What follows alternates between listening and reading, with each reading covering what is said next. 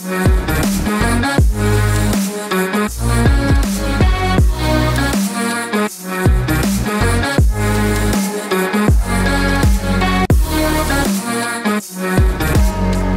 Dzień dobry Państwu. E, pozdrawiam serdecznie z Kijowa, bo tu właśnie jestem.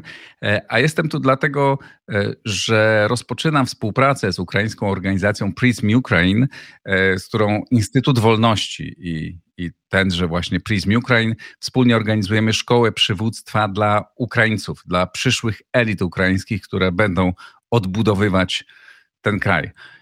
Bardzo jestem szczęśliwy, że mogę tutaj to robić. E, no a przy okazji zbieram trochę informacji na temat tego, co się dzieje. Za chwilę połączę się z panem generałem Skrzypczakiem i, i, wspólnie e, porozmawiamy o tym, co dzieje się na frontach. Ale mam jeszcze jedną, e, jedną ciekawą informację. Otóż od dawna, od bardzo dawna narzekam na jakość polskich mediów, na to, że w zasadzie trudno znaleźć źródła informacji, z których można korzystać, będąc spokojnym, że nie jesteśmy manipulowani. Nie twierdzę oczywiście, że wszystkie media manipulują, ale jest tego, jest tego sporo. E, często mnie pytano, czy jest, czy znam jakieś źródło, które mogę polecić. No i mówiąc szczerze, miałem z tym kłopot, ale od e, kilku miesięcy, przyznam, korzystam z serwisu, który znalazłem zupełnie przypadkowo w sieci. Serwis nazywa się infopiguła.pl. I zaglądam tam właściwie regularnie, bo on składa się codziennie z takich 20 krótkich informacji robionych bardzo rzetelnie, bardzo solidnie i po jakimś czasie postanowiłem napisać do twórców e, e, tego serwisu, nieznanego mi wcześniej. E, spotkałem się z nimi nawet i postanowiliśmy współpracować. I dlatego o tym mówię, bo postanowiliśmy połączyć siły. Oni są tak jak ja zupełnie niezależni, zupełnie spoza mainstreamu.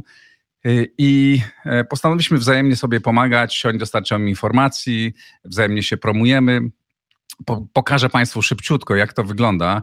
Możecie e, w, w aplikacji znaleźć codziennie taki zestaw bardzo krótkich e, informacji e, w wersji białej, albo jeśli czytacie w nocy ciemnej. Infopiguła także zaczęła polecać moje, moje programy. Jak widzicie, tu jest omówienie ostatniego, ostatniego odcinka. Bardzo polecam. Link do infopiguły znajdziecie Państwo pod tą rozmową, instrukcję obsługi. Wystarczy ściągnąć aplikację i działać. I e, no, ja z nimi współpracuję, namawiam Państwa do, e, do zajrzenia e, do tego serwisu. I, e, a teraz już e, e, koniec tych zapowiedzi. A, no jak zawsze jeszcze, przepraszam. Dziękuję wszystkim patronom. Bardzo serdecznie Was pozdrawiam tu z Kijowa, także dzięki Wam mogę tu być. Dziękuję wszystkim mecenasom i już teraz łączę się z Panem Generałem. Oto mecenasi Układu Otwartego. Firma DevTalents, budująca zespoły programistyczne dla klientów z branży finansowej i cyberbezpieczeństwa. OnGeo.pl Geoportal dostarczający raport o terenie z diagnozą dowolnej działki dla właścicieli, sprzedających lub kupujących. Inteo pozyskuje środki z funduszy europejskich na projekty innowacyjne i badawczo-rozwojowe. Dzień dobry, panie generale. Witam pana, dzień dobry, witam państwa. Pozdrawiam pana z Kijowa. E, I zanim zaczniemy naszą rozmowę, powiem jedną rzecz. E, zanim zaczniemy rozmawiać o, o, o, sytuacji na froncie. Byłem tu ostatni raz trzy miesiące temu, na początku grudnia, kiedy był już mróz no i wszyscy e, przestrzegali przed tym, jak będzie wyglądał Kijów w najbliższych miesiącach. Miał być zamarznięty, miało nie być prądu. E, ludzie mieli wyjechać nawet w e, czarnych scenariuszach. Mówiło się o tym, że półtora miliona ludzi wyjedzie z Kijowa i nikogo nie będzie. Wtedy rzeczywiście w wielu miejscach prądu nie było, w wielu miejscach było zimno, no ale potem to miał być początek katastrofy. No jestem tu po trzech miesiącach. E, jak mi powiedziano, od trzech, czterech tygodni nie było tutaj wyłączeń prądu. E, wszystko działa. Wczoraj wieczorem, czy przedwczoraj już tu byłem, wieczorem chodziłem po Kijowie. Wszędzie się światła paliły. Nastrój znakomity. E, ludzie są bojowo nastawieni. Wszystko działa. Putinowi nic się z Kijowem nie udało zrobić, mimo dziesiątek czy setek ataków. Tak tu wygląda sytuacja. Zacznę, zaczynam od czegoś optymistycznego. E, pani, tak, panie generale, oddaję pan głos. Znaczy, wie pan, jeżeli do tej pory Putinowi się nie udało z Kijowem nic zrobić lub coś zrobić, to już mu się nic nie uda zrobić z Kijowem. Jeżeli teraz e, jest taki czas, że Putin nie ma takiego potencjału, aby móc e, niszczyć, jak planował pierwotnie, zresztą myśmy też w naszych prognozach mówiliśmy o tym, co może czekać Kijów i ta ewakuacja, Kliczko o tym mówił przecież bardzo mocno o ewakuacji Kijowa. Okazało się, że przetrwali Kijowianie, prąd mają, wszystko dobrze i to dobra wróżba na przyszłość dla Ukrainy. Tak, nawet tu się tyle dzieje, że się martwiłem przed chwilą pod hotelem, w którym mieszkam, po prostu wiercono coś, bo cały czas coś, prace trwają, normalnie miasto funkcjonuje.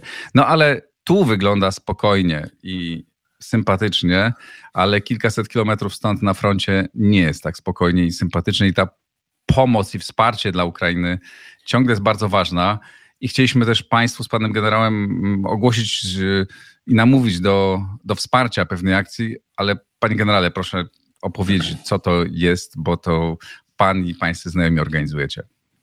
Znaczy Fundacja Grom Siła i Honor jest y, fundacją, która w tej chwili zorganizowała zrzutkę wspólnie z Patronite'em na mm, łódź taktyczną dla wojsk specjalnych, głównie dla, y, w tym przypadku dla Gwardii Narodowej Południowego Regionu Operacyjnego, y, gdzie prowadzone są działania między innymi na dużych akwenach wodnych z wykorzystaniem łodzi różnego typu. Ukraińcy wyartykułowali potrzebę przez, przez ambasadę, przez atasze, przez dowództwo tej brygady, która e, będzie niebawem e, jej przedstawiciel w Polsce.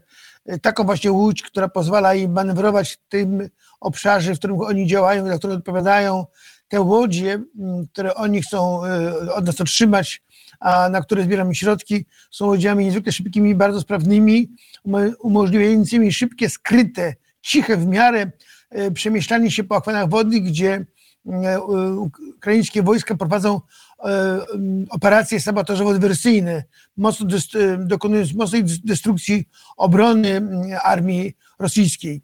W związku z tym wydaje się, że jest to jak najbardziej uzasadnione i walczmy o to, abyśmy mogli środki zebrać, żeby Ukraińcy na wiosnę mogli łódź otrzymać i na niej działać, skutecznie prowadzić działania bojowe przeciwko armii rosyjskiej. Link do tej zrzutki pod nagraniem. Również zachęcam e, Państwa. E, też przekazuję w imieniu Patronite, że e, Patronite nie pobiera od tej zrzutki żadnej żadnej prowizji, wspiera w pełni tę akcję, także z przyjemnością przekazuję te informacje i namawiam do, do wspierania, bo to jest rzeczywiście ciągle potrzebne. No to przejdźmy do rzeczy.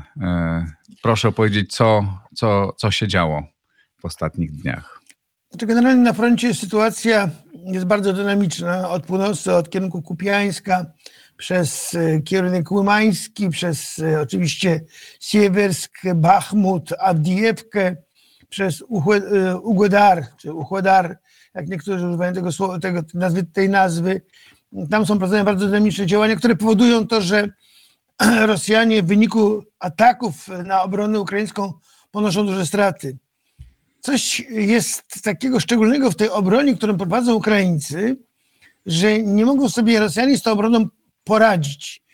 Jeżeli w doktrynie rosyjskiej e, zawsze było mm, przełamanie obrony e, na jakimś wybranym kierunku, wybicie dziury czy czegokolwiek, wyłomu przede wszystkim obronie i wprowadzenie w ten wyłom dużych sił manewrowych, Rosjanom się to na żadnym kierunku nie udało. Ich doktryna legła w gruzach.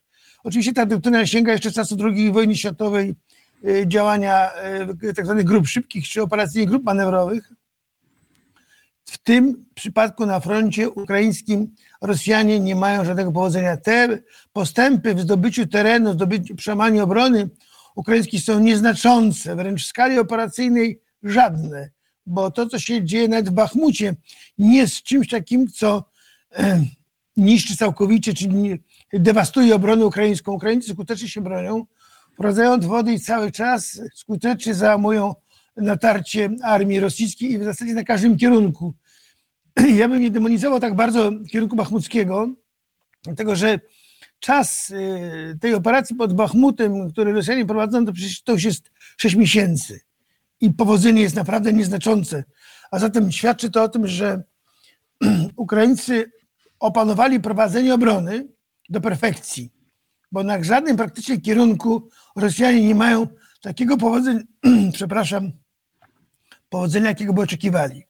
A to świadczy o tym, że Ukraińcy prowadzenie obrony, wykorzystanie środków w obronie, użycie sił swoich w obronie robią perfekcyjnie. I to jest taka lekcja i dla nas, jak należy przygotować się do obrony, jak ją prowadzić i to we wszystkich obszarach funkcjonowania sił zbrojnych, bo przecież niezmiennie ta obrona jest osłaniana przed środkami powietrznymi przeciwnika, przed e, lotnictwem rosyjskim.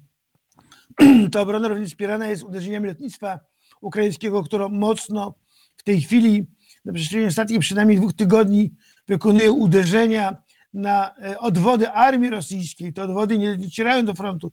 Rosjanie są zdezorganizowani bardzo mocno. Oni te odwody, które gromadzili e, na północy, e, w rejonie Kupiańska, na zachód, od, na wschód od e, miejscowości Kremienna czy e, od Bachmutu, to te odwody są uderzeniami lotnictwa i artylerii ukraińskiej rozbijane, są pozbawione zdolności. Te odwody nie są w stanie wejść do walki, a jeżeli nawet próbują wejść do walki, to one są tymi uderzeniami bardzo mocno osłabione. To świadczy o tym, że sposób organizacji, znaczy sposób prowadzenia obrony przez Ukraińców jest naprawdę perfekcyjny. Ja wczoraj miałem okazję rozmawiać z kilkoma osobami na temat sytuacji E, właśnie wokół Bachmutu. I z jednej strony usłyszałem taką informację, no, że nie jest wykluczone, tak, że, że Ukraińcy podejmą decyzję o wycofaniu się e, w końcu, ale z drugiej strony, kiedy pytałem ich, jakby, jaki był cel, dlaczego tak długo bronią tego miasta, powiedzieli mi, że są dwa powody. Jeden to taki, że w pobliżu Bachmutu e, przebiegają dwie drogi, którymi Rosjanie się przemieszczają i Bachmut jest między nimi i byłby znakomitym ośrodkiem takim logistycznym, w którym mogliby tutaj przetrzymywać sprzęt y, żołnierzy i dlatego nie chcieli oddać tego miasta Rosjanom, Ukraińcy, a z drugiej strony, no jak powiedzieli, tam się odbywa wielkie mielenie. I dzięki temu przez te, jak pan powiedział, sześć miesięcy, tak, Rosjanie ponieśli tam gigantyczne straty i ciągle ponoszą. Mimo, że owszem, no, miasto zostało już w zasadzie nie ma tego, e, nie ma tego miasta. Sytuacja jest tam rzeczywiście dramatyczna, no, ale z punktu widzenia takiej taktycznego, no raz, że zatrzymują, trzymają ich w jednym miejscu, no i, i, i Rosjanie ponoszą kosmicznie, kosmicznie wysokie straty. A czy pańskim zdaniem to, no bo już też już używają lotnictwa, tak? Już y, jest coraz więcej ataków rakietowych. Na szczęście na terenie Ukrainy tam dalej są kompletnie nieskuteczne. Co też mówiono, że ostatnio tych, tych, e, e, tych ataków na infrastrukturę jest mniej, z czego wyciągają wniosek, że powoli im się kończą te e, zasoby do wykonania takich ataków na, na, w, głęb, w Ukrainy, że już nie mają tyle tego sprzętu. A czy pańskim zdaniem to już jest ta, to już jest ta ofensywa, e, próba ofensywy, no bo jej nie ma, bo ona się nie udaje, e, ale czy pańskim zdaniem to, to, to już tak to będzie wyglądać w tej chwili? Czy jeszcze możemy się spodziewać zwiększonego ataku rosyjskiego? Znaczy, moim zdaniem mm, Rosjanie e, nie mają warunków do przeprowadzenia ofensywy. Przede wszystkim pogoda im nie sprzyja. Mm, ta pogoda powoduje to, że ziemia jest rozmiękła, e, generalnie teren uniemożliwia manewrowanie wojskami pancerno-zmechanizowanymi, to co zawsze było domeną Rosjan. To po pierwsze. Po drugie, ta, e, te szturmy na blisko froncie 400, 400 kilometrowym od Kupiańska aż do Ugedaru e, powodują to, że Rosjanie używają duży potencjał do walki na tych 400 kilometrach i te walki powodują duże zużycie potencjału wojskowego armii rosyjskiej, czyli Rosjanie po pierwsze rozpraszają swój wysiłek, ponoszą duże straty, a i w wyniku przeciw uderzeń y, tych lotniczych armii ukraińskiej, to jest w ramach tego kontrprzygotowania, mówiliśmy tu u pana w grudniu o tak zwanym zerwaniu zdolności rosyjskiej armii do ofensywy. Ukraińcy to teraz robią. Oni to zrywa, zrywają poprzez te uderzenia na odwody, głębi ugrupowania armii rosyjskiej na zapasy amunicji, składy amunicji, składy paliw, oni pozbawiają Rosjan zdolności do przeprowadzenia wielkoskalowej operacji. Oczywiście kluczową to też jest i ta pogoda, która uniemożliwia Rosjanom tę operację. Rosjanie w tej chwili widać wyraźnie że ściągają e, wszystkie wojska, jakie tylko mają w tej chwili do dyspozycji w ten rejon, w rejon walk, ponieważ szukają cały czas szansy na powodzenie. Wydaje się, że w najbliższym czasie, w ciągu najbliższych dwóch, dwóch trzech miesięcy być może, Rosjanie utracą zdolność do jakiegokolwiek zrywu zaczepnego, jakiejkolwiek ofensywy z uwagi na to, że oni te siły, które przygotowywali, w tej chwili rzucają na front, te siły nie prowadząc ofensywy, szturmują pozycję armii ukraińskiej, dobrze przygotowanie obrony, o tym mówiliśmy, i one w wyniku tych walk topnieją, czyli stopniowo ten potencjał ofensywny armii rosyjskiej topnieje. I moim zdaniem Rosjanie nie są w stanie w bliskiej perspektywie przeprowadzić takiej ofensywy, ponieważ poziom zaangażowania na tym froncie szerokim powoduje to, że te siły są zużywane, mówiąc kolokwialnie, topnieją. Więc ten potencjał na pewno maleje systematycznie i w zasadzie tej sytuacji już nie zmieni nic. W tym roku przynajmniej. Dlaczego? Niektórzy mówią, że Rosjanie mogą zrobić kolejną e, mobilizację, że przejdą z operacji specjalnej w wojnę. To niczego nie zmieni, to zmieni tylko szyld tego, co się dzieje na Ukrainie, jeżeli chodzi o Rosję, z operacji specjalnej na wojnę. Natomiast Rosjanie nie mają już zasobów wyszklonych rezerw osobowych. Wszystko to, co mogli, zmobilizowali, wszystko to, co mogli, skierowali do jednostek, ukompletowali jednostki wojskowe, uzupełnili straty, ale to teraz się im zużywa, to topnieje. I jakakolwiek mobilizacja nic nie wniesie, ponieważ, tak jak powiedziałem, Rosjanie nie mają już zasobów. Jedynym sposobem pozyskania żołnierzy to jest powołanie rekruta, czyli pobór żołnierzy do woj- obywateli do wojska, wcielenie ich szkolenie. Ale to szkolenie to jest okres czasu 7-8, może w przypadku Rosjan no pół roku nawet, no ale to nie zmieni statusu tych, tych żołnierzy, ponieważ to nie będzie żołnierz wyszkolony, to nadal będzie mięso armatnie. Nie zmieni to na pewno sytuacji na polu walki. E, mogę potwierdzić e, w części to, co pan, e, to o czym pan generał mówił. Wczoraj miałem okazję uczestniczyć w takim nieformalnym spotkaniu, mogę powiedzieć ogólnie, w którym brał udział również jeden z wysokich urzędników związanych z obronnością. I, i kiedy go pytałem, czy obawia się tej, tej ofensywy, to widziałem w nim taki spokój i E, no, mówił o tym, że są dobrze, po pierwsze są dobrze przygotowani e, do tego, ale też powiedział to, o czym pan mówił, że Rosjanie są już, mają naprawdę coraz gorszy sprzęt, coraz, e, go, wszystko jest coraz gorszej jakości, że to nie może się, że to się nie może powieść i że teraz oni czekają na utwardzenie dróg, czyli Ukraińcy i czekają na to, żeby mogli przeprowadzić ofensywę E, kontrofensywę e, na wiosnę pewnie i e, był absolutnie przekonany, że przyznawał, że sytuacja w Bachmucie jest bardzo, bardzo trudna oczywiście. Tłumaczył też powody właśnie, dla którego E, e, ciągle tego miasta bronią, mm, e, ale był absolutnie optymistyczny i, i zresztą nie, jedyny mój rozmówca tutaj, który był spokojnie przekonany, tu nikt nie panikuje, to myśmy patrząc z daleka byli przerażeni tym spodziewanym rosyjskim wielkim atakiem. Oni oczywiście też nie, nie bagatelizują tego, ale, ale są spokojni, mówią, że są przygotowani. E, oczywiście cały czas mówią o tym, że potrzebują więcej sprzętu takiego, który pozwoli im przeprowadzić e, e, poważną kontrofensywę, ale nie ma tutaj żadnej obawy. To wydaje się, że jeżeli chodzi o Ukraińców, oni w ciągu dwóch, trzech miesięcy najbliższych będą mieli potencjał dzięki dostawom sprzętu, dzięki szkoleniu żołnierzy ukraińskich w państwach zachodnich, potencjał, który pozwoli im przeprowadzić na wybranym kierunku ofensywę. Pamięta pan, myśmy mówili ubiegłym roku latem, w sierpniu o tym, że kierunkiem najwygodniejszym to jest ten kierunek południowy Zaporoże, Marypol lub Melitpol, żeby dojść do Morza Azowskiego. Mam nadzieję, że to ten kierunek będzie tym, który e, zdecyduje o e, zwycięstwie Ukrainy w tej wojnie. Wracając do Bachmutu, moim zdaniem nawet utrata Bachmutu nie zmieni niczego. E, na pewno nie zmieni to mm, sytuacji Ukrainy i nie uczyni tą wojną przegraną Ukrainy. Absolutnie nie no przecież e, utracili wcześniej Siewierodoniec, Mariupol nawet.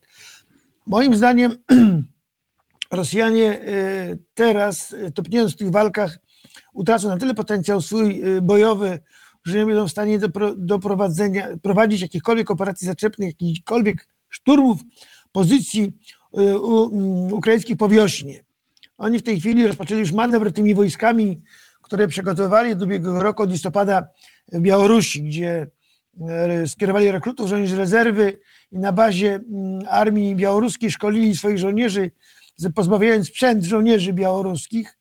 I to wojsko już jest na stadzie gotowe, oni je będą teraz przerzucali na front i to przerzucali będą nie jak myślałem pierwotnie, że na kierunku, żeby uderzyć od północy na mm, Ukrainę, oni nie są w stanie utrzymać mm, tempa natarcia na kierunku wschodnim, w związku z tym przerzucają te wojska na kierunek wschodni, żeby móc kontynuować te działania, które już dawno rozpoczęli, między innymi na kierunku bachmuckim czy na kierunku Kremien na Łyman, gdzie próbują przełamać nieustannie obronę armii y, ukraińskiej. Wydaje się, że te siły, które są przygotowane mm, dla Ukrainy na zachodzie, one trafią na front niebawem. Y, właściwą sprawą będzie tylko to, żeby dowódcy ukraińscy mogli te odwody skoncentrować w jakimś wybranym rejonie, z którego uderzą na y, obronę, na obronę rosyjską. Niektórzy mm, mówią po wizycie Łukaszenki y, w Pekinie o tym, że Chiny dadzą broń armii rosyjskiej. Być może tak będzie. Natomiast ja wykluczam szybkie osiągnięcie zdolności przez armię rosyjską wykorzystania tego sprzętu chińskiego z dwóch powodów. Po pierwsze, tak jak powiedziałem, Rosjanie nie mają na dzisiaj zasobów y, osobowych, żeby mogli budować na podstawie tych zasobów jednostki, duże formacje wojskowe. Po pierwsze. Po drugie, sprzęt chiński jednak się różni wielu y, elementami, wieloma elementami od sprzętu radzieckiego.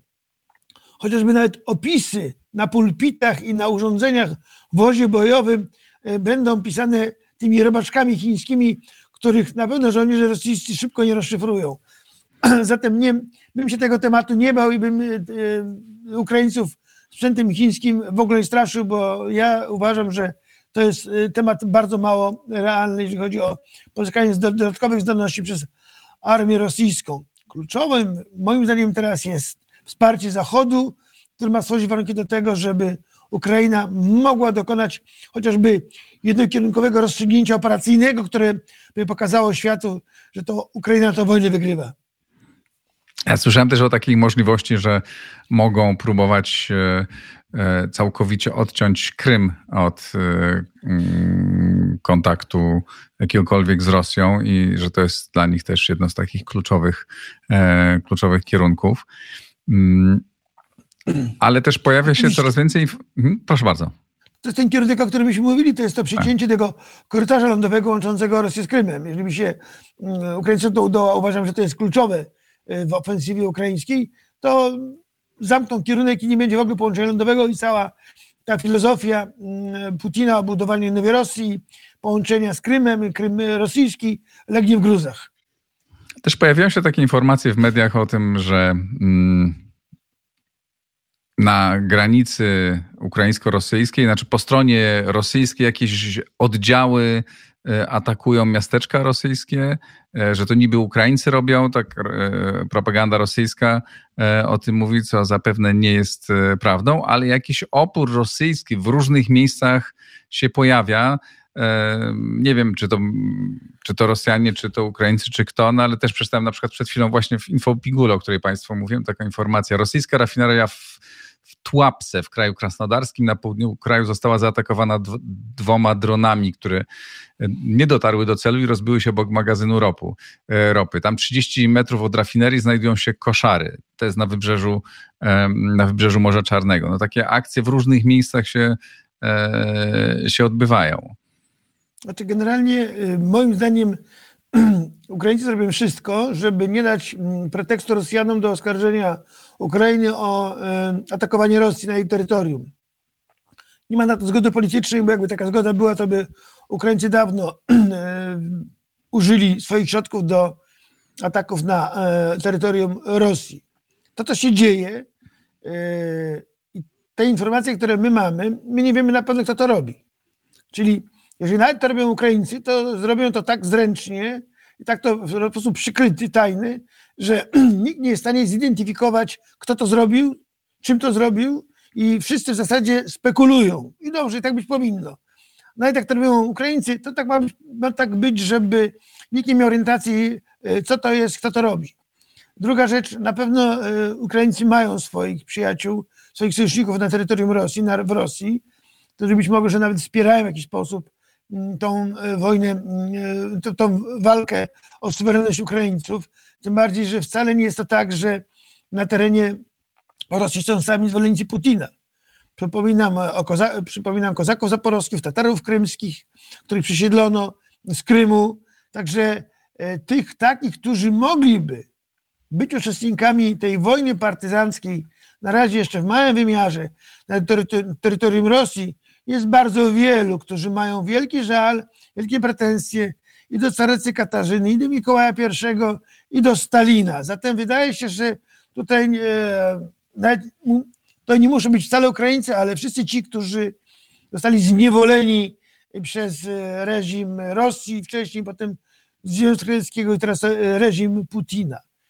E, moim zdaniem takie działania będą miały miejsce, one będą w miarę jak będzie sytuacja na froncie, będzie korzystniejsza dla, korzystniejsza dla Ukrainy, one będą narastały. Było jeszcze takie zdarzenie w ubiegłym tygodniu z samolotem na lotnisku Białorusi, z samolotem zwiadowczym bodajże A-50, który miał być e, zniszczony, nie wiem czy całkowicie, czy częściowo, na którym też miały usiąść drony, takie e, zwykłe drony, które można kupić w sklepie, e, które jacyś Białorusini wypuścili e, i e, wypuścili w powietrze, które przeleciały normalnie nad lotniskiem, zatrzym, usiadły na tym samolocie, no i dosyć mocno ośmieszyły e, ochronę przeciwlotniczą e, Białorusi. Znaczy generalnie Rosjanie mają tych samolotów 9, z tego 3 są w użyciu. A50. Reszta jest, wymaga modyfikacji, modernizacji, bo są mocno przestarzałe, a im brak dostępu do nowych technologii zachodnich, w związku z tym oni ich dalej nie, nie, nie, nie modernizują. Te trzy, jeden był uszkodzony w Syrii, nie lata na pewno. Ten drugi, który teraz y, został uszkodzony, y, Rosjanie twierdzą, że on lata. Moim zdaniem, jeżeli został uszkodzony, to na pewno nie lata. Choć, znając pilotów rosyjskich, można mieć, można mieć przekonanie, że jednak może polecą nawet na yy, takim samolocie, który nie ma pełnych zdolności. Natomiast moim zdaniem yy, ten przykład ataku na A50 na terenie Białorusi świadczy o tym, że ten ruch antyrosyjski narasta, czy to na Białorusi, czy w innych rejonach Rosji, gdzie yy, jest wielu przeciwników Rosji, i tu nie chodzi o Putina, ale chodzi o to, że wielu, wiele narodowości zdziewolony przez Rosjan ma poczucie krzywdy i to powoduje to, że widząc walkę Ukrainy, oni widzą szansę i dla siebie. I trzeba mieć świadomość tego, że te ruchy będą coraz silniejsze, że one będą się e, właśnie e, przeradzały w ataki na elementy armii rosyjskiej, na lotniska, na e, sprzęt armii rosyjskiej. I jestem przekonany również, że ci ludzie pracują dla wywiadu ukraińskiego, przekazują informacje o położeniu armii rosyjskiej, bo to, co było między innymi na kierunku południowym, gdzie pod Uchodarem dokonano tej rzezi wojsk pancernych armii e, rosyjskiej, to na pewno wynikało to po pierwsze z informacji z wywiadu amerykańskiego, czyli satelitarnego, drugie na pewno też z informacji lokalnej ludności, która informowała o położeniu wojsk, bo przecież Ukraińcy mieli czas na to, żeby się obronnie przygotować i żeby zrobić tam jatkę na, na na bazie tego, co Rosjanie próbowali zrobić na tym kierunku i to jest e, wynik przede wszystkim dokładnego rozpoznania wielowariantowego, wielu źródeł informacji, które pozwoliły Ukraińcom po pierwsze dobrze przygotować się do tego, do tego ataku armii rosyjskiej, a po drugie, żeby zatrzymać tę operację, zniszczyć wojska e, rosyjskie. Ktoś do Pana dzwoni, ale myślę, że już też dobiegamy do, do, do końca naszej e, rozmowy. E, także Pani Generale, bardzo, bardzo, bardzo dziękuję. dziękuję. za dzisiejszą analizę. Rozumiem, że podsumowując, e, szanse na powodzenie rosyjskiej ofensywy są niewielkie. Maleją z dnia na dzień, topnieją. Bardzo Panu dziękuję. dziękuję. Bardzo. E, dziękuję Państwu. E, pozdrawiam serdecznie z Kijowa. E, zapraszam też na rozmowę z ambasadorem Bartoszem Cichockim, którą przeprowadziłem dosłownie wczoraj. Mam nadzieję, że opublikuję ją w niedzielę. Rozmawialiśmy o tym, jak wyglądało jego życie, życie polskiej ambasady przez rok w, tutaj w Kijowie. Na początku, jak wiecie, wyglądało to bardzo, bardzo dramatycznie. Niezwykle ciekawa opowieść. Zapraszam Państwa. E, dziękuję bardzo, pozdrawiam wszystkich, wspierajcie na Patronite. E, polecam zrzutkę, którą organizuje e, również na Patronite pan, pan generał. To wszystko na dziś. Do widzenia, do usłyszenia. Pozdrawiam z Kijowa.